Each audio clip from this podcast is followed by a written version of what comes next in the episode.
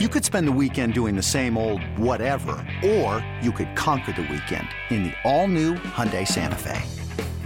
Visit HyundaiUSA.com for more details. Hyundai, there's joy in every journey.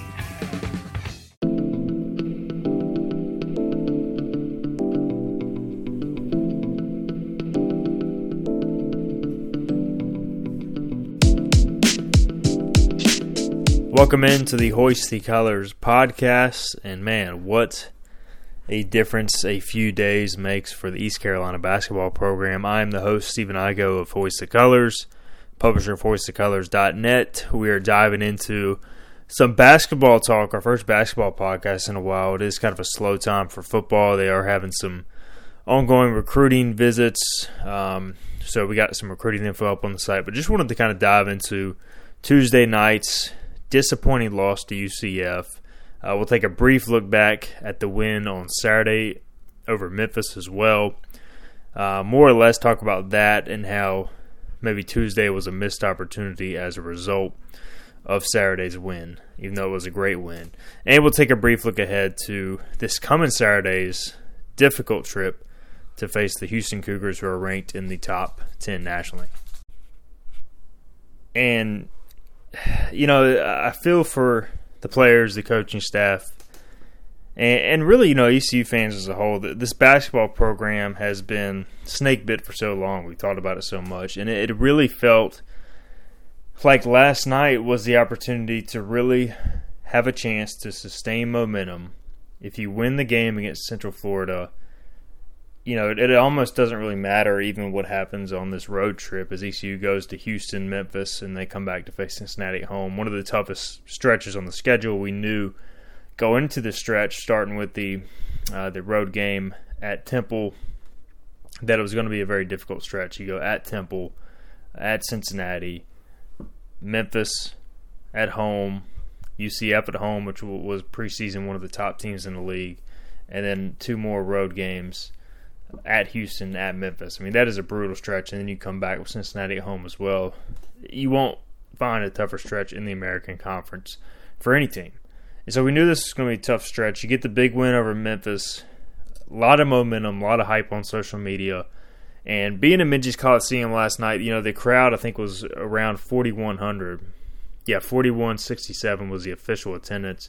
Students turned out incredibly well again. Uh, decent turnout up top by the alumni for the midweek game, and the place was just buzzing. The first half was was like peak ECU basketball. Although you know we've seen it full where it's even a better atmosphere, but you know the team was just playing with a ton of momentum, hitting a bunch of shots, getting some steals, playing in transition. The place was it was awesome, man. It was a great first half of basketball to watch. ECU takes a 44 to 28 lead into the locker room and it just felt like the team was destined to finish that game. And, and, you know, we'll get into some of the issues as far as what are the problems closing out games. This has unfortunately become a trend for the ECU basketball team, but not like anything we saw last night. I mean, they had given away a couple double digit leads against Liberty. Uh, also against Davidson in neutral site games at Temple, they led by a good amount before seeing Temple come back and win but I mean, we're talking about a 20 point lead early in the second half. UCF at the time, you know, looking back at it, they were falling apart. You know, CJ Walker, their forward, former five star recruit, Oregon transfer, he was throwing chairs on the sideline, getting mad at his teammates, getting into it with the fans. And it just seemed like UCF was unraveling. Johnny Dawkins was barely even talking in the timeouts. He was just asking his guys, "What what are we doing? This isn't basketball." They were coming off a, quite honestly, a pretty pathetic showing against South Florida, which is not a good basketball team this year. So you felt like coming into the game there was a chance UCF would bounce back, and then they have another horrendous half. And it just felt like ECU was destined to to get a win, to to get that breakthrough moment. We've seen ECU have standalone great wins. A couple years ago, they beat SMU on Tristan Newton's game winner and then followed that up with uh, a loss. And that has unfortunately become a theme. Last year, you beat Houston, and they didn't win again the rest of the season. Uh, several great wins before Dooley got here were followed with losses. It's been, it's been an ongoing theme. This program, this team, ECU basketball has struggled to maintain consistency, momentum. And I remember that that Dooley's second year, you know, not only did they his first year they beat Cincinnati, and then didn't follow that up with a win. Uh, his second year they beat SMU. The place was it was a great crowd, a ton of buzz going into the next home game against Tulsa, and they played one of their worst games of the year. And it kind of unraveled from there. Well, this one you actually played a really good first half, and, and honestly, the start of the second half was good as well. Uh, the Pirates scored the first two buckets, I believe, the stretcher lead the 20. UCF takes another timeout. And for, for whatever reason, things just fell apart from there. UCF, to their credit, you know, we as people who cover, you know, I cover ECU. I deal with ECU fans. I don't deal with UCF fans. But we all we do have to remember, just like when ECU came back against Memphis, you know, part of that is a great comeback. Part of it is a collapse. You know, you have to have two sides of every story you got to give UCF credit for finding their shooting from seemingly out of nowhere. They went 2 of 20 from three point range at South Florida. They are a streaky three point shooting team when they're going good, like when they beat Miami on the road earlier this year, when they crushed Michigan at home. They have some very quality wins on their resume. When they're going good, they're hitting their threes. And in the first half, they weren't really hitting threes, 4 of 14 from three point range in the first half. But then the second half, they missed their first two threes, and then they did not miss, essentially. They missed three times, but in 14 attempts, they hit 11 three pointers, several of which came way beyond the arc. Uh, and they just got red hot and they got confidence, and ECU started to play tight. The last 10 minutes for ECU offensively, it was basically just dribble the ball around the perimeter, and then with 10 seconds on the shot clock, give it to Tristan Newton, let him try to ISO somebody or pass it to someone at the end of the shot clock. The offense in the last 10 minutes was downright abysmal. ECU scored six points in the last 10 minutes of regulation, and they look like they just don't know how to play with the lead. It, was disappointing. Um, and part of that is, yeah, your, your coaching staff is probably telling you, hey, let's take the air out of the ball because UCF at the time was pressing. They're trying to get you sped up. They're trying to get you to take early shots. They're trying to get you to turn the ball over. Well, ECU did turn it over 22 times, which is uh, around the most this season. Don't have the official stat on that, but you had turnover issues, and then in the final 10 minutes, really, you didn't have a ton of just as far as you know, you didn't have a ton of backbreaking turnovers. There was a couple, but you had a ton of empty possessions that just accomplished nothing, got no flow going. Whereas UCF just continued to make shots. Um, so again, part of this was UCF, part of this was ECU. UCF's a very good basketball team. ECU, I think we all believe it has a chance to be a good basketball team, and I think they're a decent basketball team. The inability to consistently defend, and in some of these games against conference competition, the you know that five to ten minute draw spell they hit offensively every game. We've yet to see this team play a complete game, and so that's what's the most frustrating thing about it as we look back at this UCF game. And then now you just you shake your head at, at what could have been. You could have had two wins in a row. You could be 12 and 5, 3 and 2 in conference. You could go on the road to Houston and Memphis, lose both those games, and still have some pretty good momentum, a pretty good crowd coming back home to face Cincinnati and I believe Temple after that, which would represent two winnable home games in a row. Instead, they find a way to to quite frankly collapse in the second half. UCF starts hitting shots left and right, and overtime was really a it was almost a no contest. You know, Mahan for UCF hit a three, uh, scored on a drive, hit another three, and, and the, the the frustrating thing for ECU is you know it's one thing if they're making contested threes, but there was just too many instances where ECU's defense defense just sagged off or didn't uh, play things properly off the screen. You know, even the game time three at the end of regulation, Darius Perry comes off a screen and is left wide open for a three point range, a three point shot at the top of the key. You're up three. It's UCF's last possession, and you give a 40% three point shooter a wide open three at the top of the key. I mean, that's just inexcusable. And in overtime, they sagged off Mahan a few times. He's got a quick release. He was red hot. I just you know, it's frustrating, and I'm sure the coaches are and the players are looking at the film, kind of shaking their heads. you know, after they hit five or six threes in the second half, your philosophy philosophy has to go from all right, let's you know, maybe we sag off from the three point line a little bit, and if they get hot, we change our defense. But it just felt like ECU never really made that emphasis to chase them off the line and make make UCF beat the Pirates in other ways. And that's what's most frustrating. You can live with guys making contested threes from way out there. And Darius Johnson, number zero for UCF, made a couple of you know NBA range beyond three pointers. So you live with that. But when they're getting wide open threes on the baseline or getting wide open threes at the top of the key off a simple screen where there's a miscommunication. That that just can't happen when the game is on the line. UCF finishes the game 15 of 30 from three-point range, 50% beyond the arc. They scored 92 points total. He a little bit bloated there, 20 points in overtime due to just ECU fouling so much to try and extend the game, but 44 points given up by East Carolina in the second half. And Joe Dooley said it best after the game. You can't give up that many points in the second half in your building, especially with the great crowd on hand. And that's the most frustrating part, having covered this program for so long, is people want ECU basketball to be relevant so much, to be respected at least somewhat in the American Athletic Conference so much that it's just frustrating to see the guys not capitalize on these opportunities. And you just don't get that many opportunities annually each year with a program that has struggled. You know, fans are going to show up after a big win like Memphis. They want to see what all the you know hubbub's about. You get the opportunity against UCF. You play a great first half, and then it falls apart.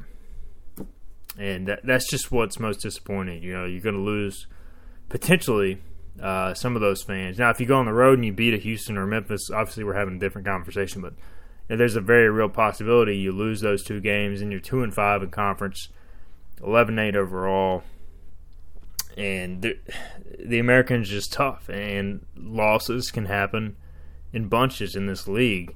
And so when you have an opportunity to put a pretty good UCF team away on your home floor, you have to get it done.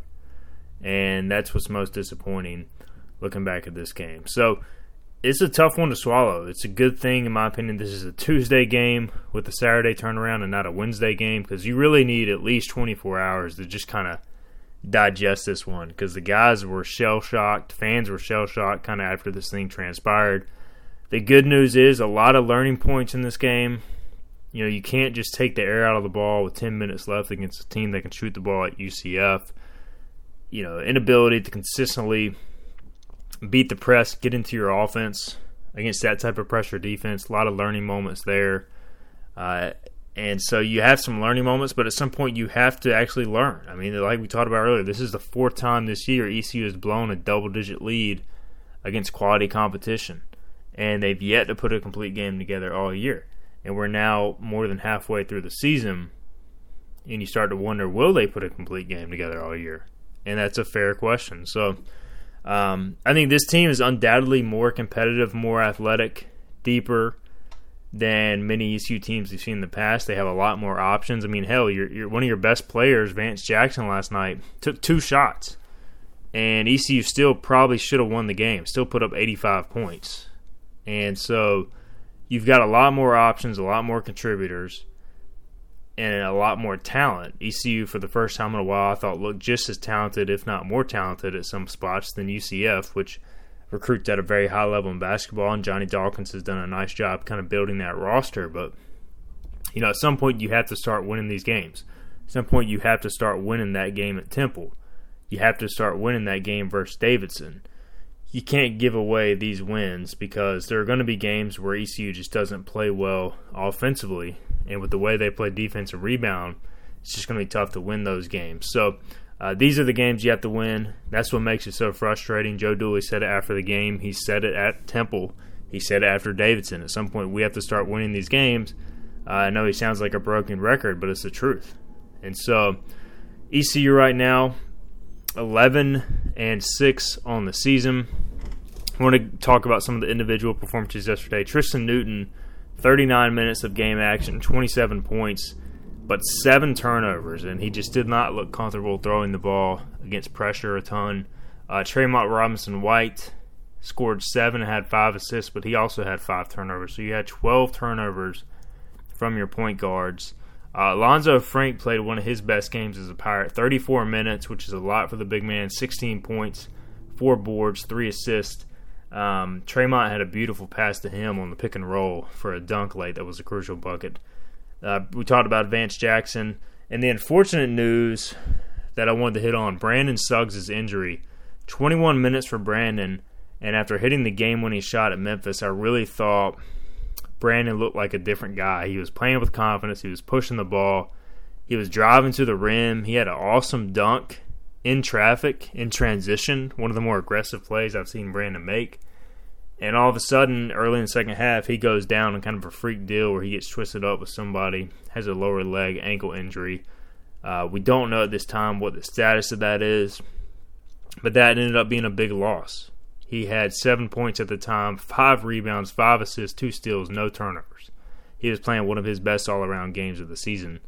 And to lose him, it kind of felt like the air went out of the building. ECU was up 19 at the time, and UCF obviously outscored them by 19 the rest of the way in regulation and then dominated overtime. I thought ECU really missed his length, his athleticism, uh, defending the three point line late in the game. So, uh, but you know you can't you can't blame losing the game on one of your players going out. Uh, ECU was shorthanded as well with J.J. Miles missing another game due to his own ankle injury. But I thought R.J. Felton came off the bench and played pretty well. You know, 14 points in 27 minutes, five of nine from the field, a uh, couple big rebounds, one assist, just two turnovers, one steal. So, you know, RJ is going to get some more time. Javon Small is going to get some more time. If Suggs misses, continues to miss some time along with JJ, you know, I've heard JJ could be a go for the Houston game, but it's to be determined. We don't know what Brandon's injury is. It did not look particularly good that the fact that he had to get helped off the court and taken straight to the locker room without putting any weight on his leg. But that could be a potential significant loss, especially with JJ also banged up. So ECU getting a little shorthanded on the perimeter. We'll continue to keep an eye on that. So, man, it's just it's still kind of hard to process what exactly happened in that game, how quickly it turned and it was the complete opposite of the Saturday game versus Memphis. You know, ECU trailed Memphis by 19. Granted, that was in the first half. Came all the way back. Vance Jackson hit a big three late, and then obviously uh, Brandon Suggs with the game winner off the backboard to give the Pirates their first win over Memphis uh, in a handful of years, and one of their biggest wins in recent memory. But the ultimate high of that game, fans rushing the court, um, everybody excited about the program to really the ultimate low just a few days later as you give up a 20 point lead to UCF. And that that's what makes sports great and so painful at the same time. You know, as, as fans, we love these moments when our teams are on the right side of them. But when it happens the opposite way, it's so deflating. Uh, but that's why we love it. It's it's a tough pill to swallow for ECU. I still think this program is moving in the right direction. I, I feel like Joe Dooley finally has a roster that is capable of competing night in, night out in the American. We hope that guys like Suggs, like J.J. Miles, aren't out for too long because you know you you can only sustain so many injuries. And you know, some if you're a team like ECU, if you're a team like Houston that gets a ton of talent, and a team like Memphis that gets a ton of talent, it is a little bit more manageable. But ECU needs its bullets. They need all their bullets in the chamber to compete in this league. So hopefully, Suggs and JJ don't miss too much time uh, going forward. But really deflating loss on Tuesday. It's a shame for all the reasons I mentioned earlier. But uh, I tell you what, let's try to move on. We'll dive into some more questions. I know a lot of you guys probably have specific questions about this game, but let's dive into your questions uh, from the Hoist the Colors message board and do that on the other side. You're listening to the Hoist the Colors podcast. We'll be right back. This episode is brought to you by Progressive Insurance. Whether you love true crime or comedy, celebrity interviews or news, you call the shots on what's in your podcast queue. And guess what? Now you can call them on your auto insurance too with the Name Your Price tool from Progressive. It works just the way it sounds. You tell Progressive how much you want to pay for car insurance, and they'll show you coverage options that fit your budget. Get your quote today at progressive.com to join the over 28 million drivers who trust Progressive. Progressive Casualty Insurance Company and Affiliates. Price and coverage match limited by state law. Get ready for the greatest roast of all time the Roast of Tom Brady, a Netflix live event happening May 5th. Hosted by Kevin Hart, the seven time world champion gets his cleats held to the fire by famous friends and frenemies on an unforgettable night where everything is fair game. Tune in on May 5th at 5 p.m. Pacific time for the Roast of Tom Brady, live only on Netflix. All right, welcome back into the Hoist the Colors podcast. Got a couple questions on the Hoist the Colors message board. Dover Pirate has a couple. Number one, why was the pace so slow and so conservative in the second half against UCF? I mean, I thought in the first part of the second half the pace was not slow and not very conservative, so I thought ECU did a good job of answering a lot of the Central Florida buckets, and there was a little bit of a lull in that maybe the 16 minute mark down to 12 minutes or so where UCF really started to hit some shots, and then it almost felt like the closer they got, the more tighter ECU played. And I'm sure there was at least some instruction by the coaching staff to say, hey, let's milk some clock here. Let's take our time. Let's not rush anything, take any bad shots, force any turnovers, etc. And so that's why you saw such a slow and conservative pace. But, you know, the problem in sports is momentum is a real thing and it's not tangible to an extent. But once one team – gets the momentum and starts to feel it, it it's very tough to stop. And for whatever reason, ECU seemed to tighten up where UCF got the momentum, and I thought that ECU played much more conservatively and timid as a result. I mean, there were a couple possessions in a row. I can't remember if this was the end of regulation or an overtime where it just seemed like guys weren't even looking for their shot. It was more, hey, I'm just looking to pass. The only guy who was really looking to create was Tristan Newton. And that that was disappointing. Of course, it hurt to have Brandon Suggs out of the game at that time, but with Vance Jackson being essentially a non-factor in this basketball game, you really only had one consistent, proven scoring threat on the floor in Tristan Newton. Now, Alanzo Frink did come up with a big couple of big buckets down the stretch, but it still wasn't enough. And those were almost with the shot clock winding down, kind of desperation shots in a couple of cases. And you know, you just have to continue to run your offense at least to an extent. You know, really good teams in those situations know exactly how to pr- approach it in terms of they not only a run clock, but they also get enough buckets at the end of those clock uh, milking possessions to where they continue to either a add to their lead or keep enough of a distance in between themselves and the opponents. And ECU just hasn't reached that point yet. They're just not good enough right now as a team uh, to continue to run clock in half court settings and score at the end of those possessions. So, still a lot for this team to learn. And, you know, credit UCF again for making the plays. And unfortunately for ECU, they just made too many mistakes and probably were a little too conservative. So, something for the coaching staff and the players to learn. Like Coach Dooley said after the game, you know, we got to coach them better in those situations so they know how to handle it going forward. So we'll see what the adjustment is next time they're in that situation. Number two from Dover Pirate, he says, Is there a player that has not gotten a lot of minutes that you would like to see in action? Really, all the freshmen um, would like to see more of Marlon Lesson, but I, I, I know that he got in late in the preseason and there was just a lot of things for him to learn quickly. And I think that the, the you know the brief times we have seen him, I think he's going to be a really solid player in time. Good hustle, good energy. Just kind of has to learn what he's doing. Uh, the other two guys, Tay Mosher and Alexis Reyes, they're just kind of buried on the depth chart right now. I mean, you have 14 scholarship players, 13 obviously with tabs out. And, you know, you're just not going to have more than a seven, eight man rotation consistently potentially up to nine at times, but it's just not enough room to play a 13 man rotation. So this is essentially a learning year for many of the freshmen outside of RJ Felton. And, you know, for Mosher and Reyes, really their game is three point shooting. And for ECU, the, the problem this year, for the first time ever in the Joe Dooley era, has not been three point shooting. So you don't really want to put a couple more shooters on the floor and take away from the defense and take away from the rebounding. And that's something that Mosher and Reyes have to work on is just getting stronger, continuing to learn the defense. The college, you know, going to college, if you can shoot, you can shoot. That's one thing. But then learning to play defense, learning the physicality of the game, that's typically the toughest leap for many of those players. And so I don't think it's a bad thing that they're each learning and sitting. I did expect Reyes to maybe play more of a role this year, but with J.J. Miles coming back, um, being a, a, bigger guard just like Reyes, it kind of just makes it tough for him to see the floor.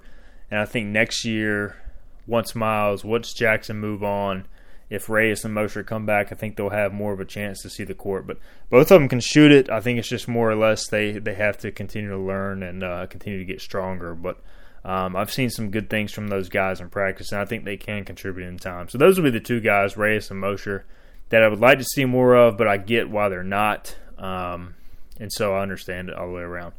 All right, Pirate 100. He simply asked why in all caps with a question mark because the Indian burial ground, man.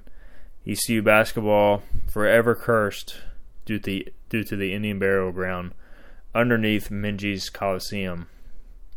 Everybody knows. Everybody that's a true OG knows that story. So, um, so yeah, it's the only thing possible to explain just the continuous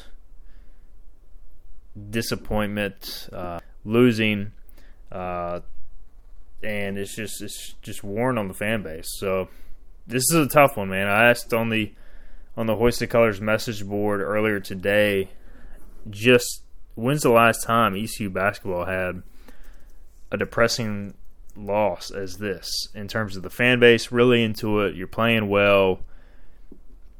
Everybody's kind of behind the team, and then it just collapses. And it's been a long time, man. The good news is people care about basketball, and I think the last few years have proven that when the team has been even decent, there's been a good energy inside Minges Coliseum. But last night, for the first half, was one of the better, more energetic times I've seen Minges Coliseum in some time for like a Tuesday night game against UCF. I mean, it was uh, it was fun. If I mean, if you get to the point where you're above average ball club, every night is going to be like that, and it would just be an absolute ball. But you know, you, you got to find a way to win those games for the for the reasons we've talked about on this podcast. But yeah, very disappointing for sure.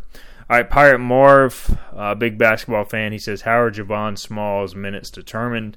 Is it predetermined beforehand, or is it determined based upon the flow of the game?"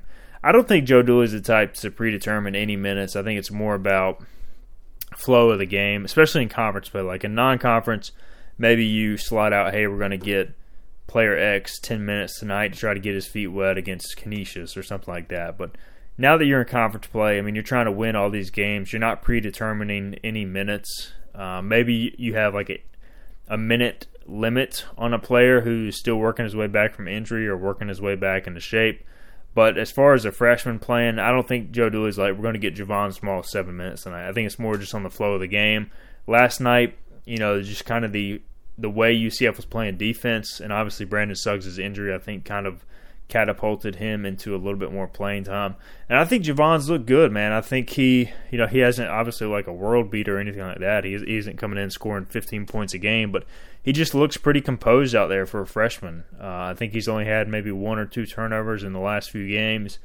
He, he's hit a couple of big shots uh, when, when ECU has needed him to. So I give Javon Small credit. He's kind of come out of nowhere to play some pretty big minutes with J.J. Miles out, and now with Suggs going out, he might have to play some even more big minutes uh, this Saturday at Houston. So, um, yeah, it's going to be a uh, going to be an interesting scenario to see how his minutes play out. But I, I remember hearing in the preseason from pretty much everybody involved with the program that out of this freshman class, along with R.J. Felton – who is described as more of an athletic freak, it was like Javon Small is just the guy who gets it. You know, he's going to be the, the smart, heady basketball player who ends up being a multiple year starter, you know, probably develops a few years, but then by the end of his career, if he stays, has a chance to kind of grow into that guy who can really run the offense efficiently, you know, score enough to be a solid point guard, but be more of a distributor, strong on the ball defender. So I think Javon Small's got a very bright future. I think him and RJ, RJ are going to be kind of the basis of this class, and then we'll see obviously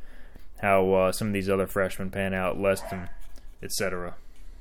All right, Pat seventy two JG. He wants a Brandon Suggs injury update. Yeah, just at this time, I uh, don't have anything on that. Pat's um, wish I did. You know, we're sitting here on Wednesday, early Wednesday afternoon, and I don't have anything as far as the exact injury right now. Uh, just know that it didn't look good. I'd be surprised if he plays Saturday based on how he left the court, but you never know. I mean, um, we're just hoping for the best because I think it would be a significant loss. I mean, Brandon Suggs does so many things for the basketball team. I know there have been times his turnovers can frustrate fans, but he he contributes a lot offensively, rebounding, just kind of a glue guy for the reasons we've talked about. And so, hopefully, if he's out this weekend, or if he's out for any amount of time, it's, it's not too long because he's he's kind of a glue guy. If you lose him and JJ, you know you lose one of your three point perimeter threats in JJ, and then you lose one of your best all around guys in Suggs, and and you lose two guys who are six six six seven on the perimeter. Uh, and you're probably replacing them more with Tremont Robinson and Javon Small, who are more six one, six two. So you're losing a lot of length there as well. So hopefully Brandon does not miss too much time, but we'll know more heading into Saturday. It looks like actually the team will have to leave for Houston on Thursday due to the snowstorms in the area. So, uh, going to be a long road trip as they fly commercial uh, this week from um, from North Carolina to Houston. And that brings us into our next segment to wrap up the podcast a look at the Houston Cougars. And man, it's going to be an absolute challenge this weekend in Texas. The Cougars are once again one of the nation's best teams under Kelvin Sampson. Uh, they are just they're just a menace in terms of having to deal with on the defensive end and on the glass. They're 16 and 2 overall. They're 10 and 0 at home. They've won 8 games in a row. Uh, 3 and 3 and 1 neutral site, 3 and 1 away record. 5 and 0 in conference play and I believe they have won 34 consecutive games at home. And so they play extremely well at home. You know they're going to be motivated from the standpoint of they lost East Carolina last year in Minges Coliseum. This will be their first time playing ECU since that game, uh, which was one of the best wins in ECU basketball history, as Houston was ranked in the top five at the time. But this is going to be a tall order. ESPN2 national broadcast, 6 p.m. Eastern on Saturday. And if ECU would have found a way to win the Central Florida game. There would actually be a lot at stake here, a lot of momentum. Um, but either way, a chance for ECU to bounce back and make a statement if they can find a way to play well. But it's just going to be a tall order. Uh, Houston is one of America's best teams. There's no doubt about that. They have excellent three point shooting. Uh, typically, they have great guard play. They've got several bigs in inside namely Josh Carlton, who ECU really recruited hard. His recruitment came down to Wake Forest, uh, ECU, and Houston as he transferred from UConn. And there was a lot of talk that he was going to come back home, wanted to play closer to home. And it seemed like he was destined for East Carolina as he grad transferred from UConn until uh, Houston got in the mix and ended up pulling him. And he's actually turned in a very good year for the Cougars, 11.7 points per game, 5.7 rebounds per game, and they've started to play through him because they lost one of their best perimeter players in Marcus Sasser, probably their best all-around guard, best all-around scorer. He's out for the year. They also lost Tramon Mark, another talented player for the year. And so they've had their injury issues, and they've still managed to have a, a tremendous season. Uh, Kyler Edwards, a transfer from Texas Tech, really good shooter. Uh, shooting 37% beyond the arc, 13.8 a game. Fabian White, a rebounding machine in the paint. He's averaging 5.7 boards per game, 11.2 points. He just kind of crashes the glass. Also can shoot pretty well from the field. Uh, and Jamal Shead is another guard, averaging 8.8 points per game. It looked like he was actually going to miss some time with an ankle injury and it, Kelvin Sampson was actually quoted as saying he would miss at least this week against South Florida and, and then against ECU. And it turns out he showed up and he played 20 minutes against the Bulls. So uh, apparently he's got some superhuman healing power. But uh, the thing about Houston is, man, they are. There's nothing really that sexy about them. They're just tough as nails. They out rebound their opponents essentially every game. They don't make mistakes. They shoot very well from the field 35% from three point range, 47% from the field, 66% from the line. Uh, Kelvin Sampson's an elite coach. They're just really good, and they don't beat themselves. They can score on the wing and the paint on the perimeter, and they just give you a lot of problems because they don't beat themselves and they're really good at home. So, you know, the interesting thing about them is they're not. You know, this isn't as good as last year's team by far, I don't think, and they're not as good as the Houston team a couple years ago. Um, that had just some outstanding players, but they're still the the class of the American Athletic Conference, and they'll be ready to go this Saturday. There's no doubt about that. You worry about ECU getting up for this game, given what happened Tuesday, as we touched on earlier. I think it's important you at least get an extra day to recover uh, from Tuesday's mishap. But going on the road, traveling for multiple days across the country, this is not going to be an easy matchup at all for the Pirates. So um, it'll be you know it'll say a lot. I, I think Houston will be a double digit favorite pretty easily, but it'll say a lot if ECU is able to bounce back and find a way to contend in this game. Um, I don't think anybody in their right mind would expect ECU to win this game, all things considered. But if they go on the road to Houston and show a lot of fight and toughness, that's going to say a lot about this team after what could be honestly a, a season derailing type loss when you lose in that type of fashion uh, like they did on Tuesday. So uh, looking forward to seeing how they bounce back. And then, of course, you got to go on the road to Memphis a few days later before returning to face Cincinnati. So this is a tough stretch, man. It really is. You're you're playing some of the tough teams in the league in January. I mean, the, the American Conference did not do ECU any favors.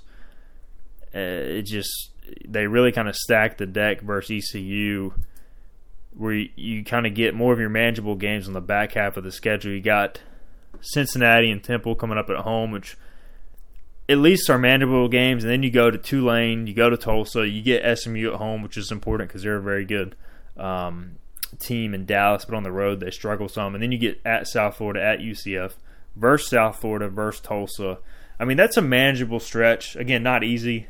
ECU is still going to be an underdog in a lot of these games, but a lot more manageable than having to play Memphis, Houston, Central Florida, Cincinnati, Memphis all in a row. I mean, this is a this is a tough stretch. So, um, tough one to get away on Tuesday.